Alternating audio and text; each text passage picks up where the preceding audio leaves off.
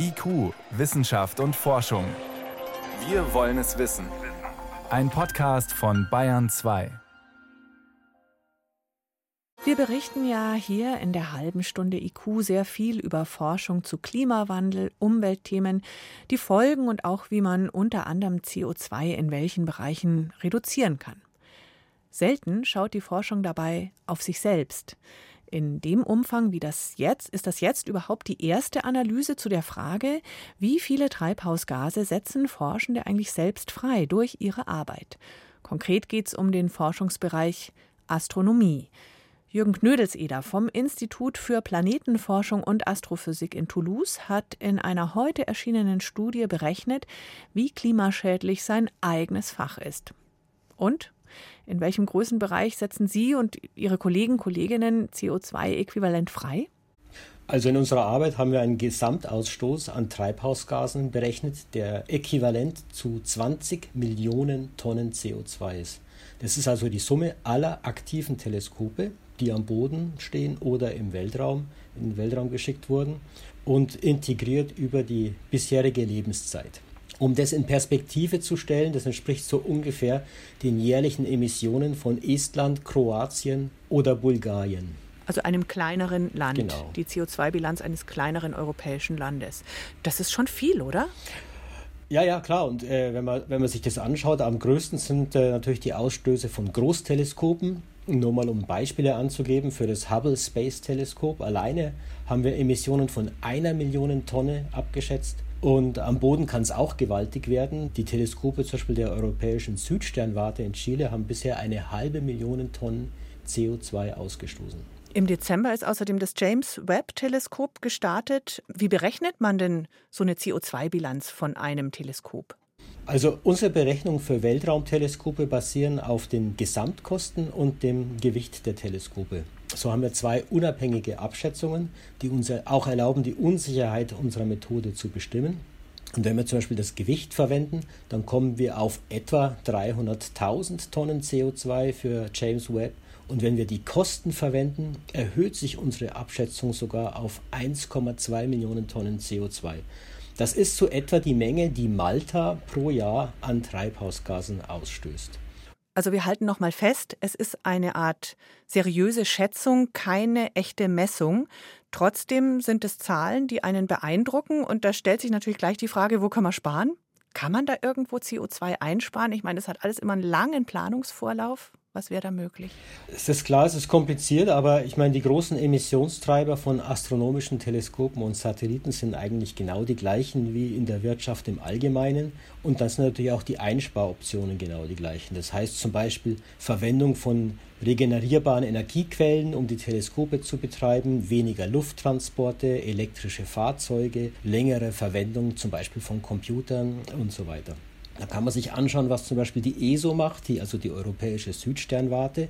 Die ist da Vorreiter auf dem Gebiet und wird in den nächsten Jahren mit solchen Maßnahmen um etwa 15 Prozent die Emissionen reduzieren.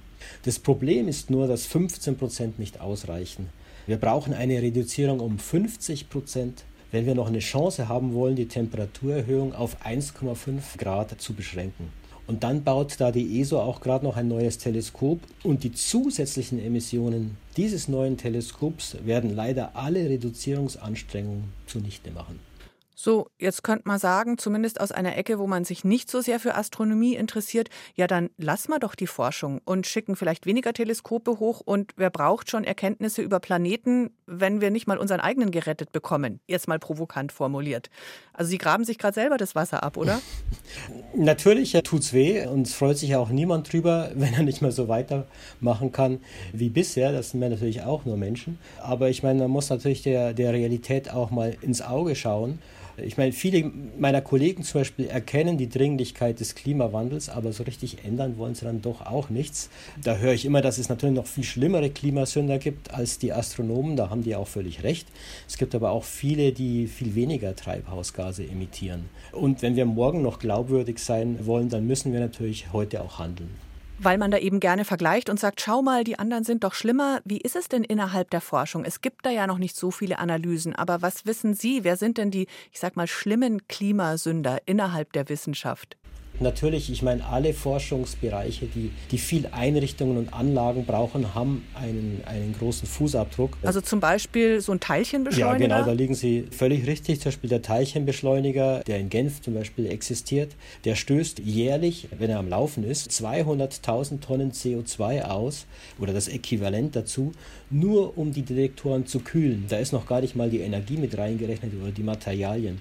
Das sind also immense Größen und äh, ähnliche Beispiele gibt es in der Materialforschung, der Energieforschung oder sogar der Agronomie. Es gibt also viele Bereiche, die halt einfach noch ihre Analyse machen müssen, um wirklich festzustellen, was denn die großen Posten sind, die wir jetzt angehen müssen.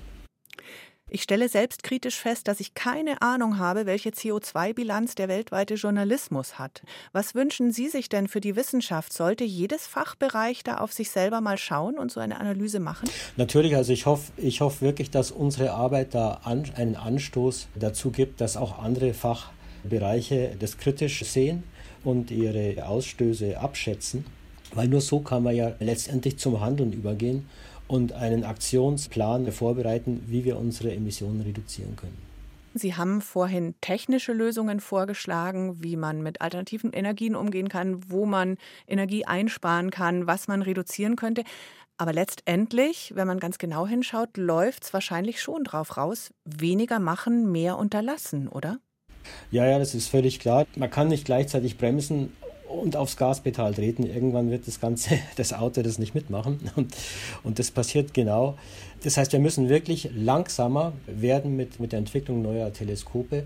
Und äh, das ist natürlich dann heißt natürlich auch, dass wir unsere Forschung ändern müssen. Persönlich zum Beispiel habe ich meine Forschungstätigkeiten grundlegend geändert. Früher habe ich viel an Teleskopentwicklung gearbeitet. Heute arbeite ich eher an Klimafragen und an der Fragestellung, wie wir unsere Aktivitäten mit Umweltschutz vereinbaren können.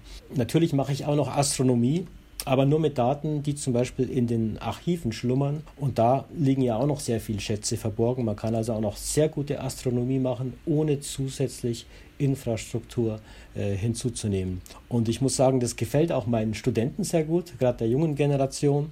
Und ich versuche da gerade neue Impulse auch für eine neue Art von, von Forschung zu schaffen. Wie klimaschädlich ist die Wissenschaft und wie lassen sich wissenschaftliche Neugier und Klimaschutz unter einen Hut bringen? Welche Überlegungen folgen daraus? Der Physiker Jürgen Knödelseder hat gerade eine Bilanz für sein eigenes Fach veröffentlicht, die Astronomie. Vielen Dank fürs Gespräch und Ihre Antworten. Ja, gern geschehen.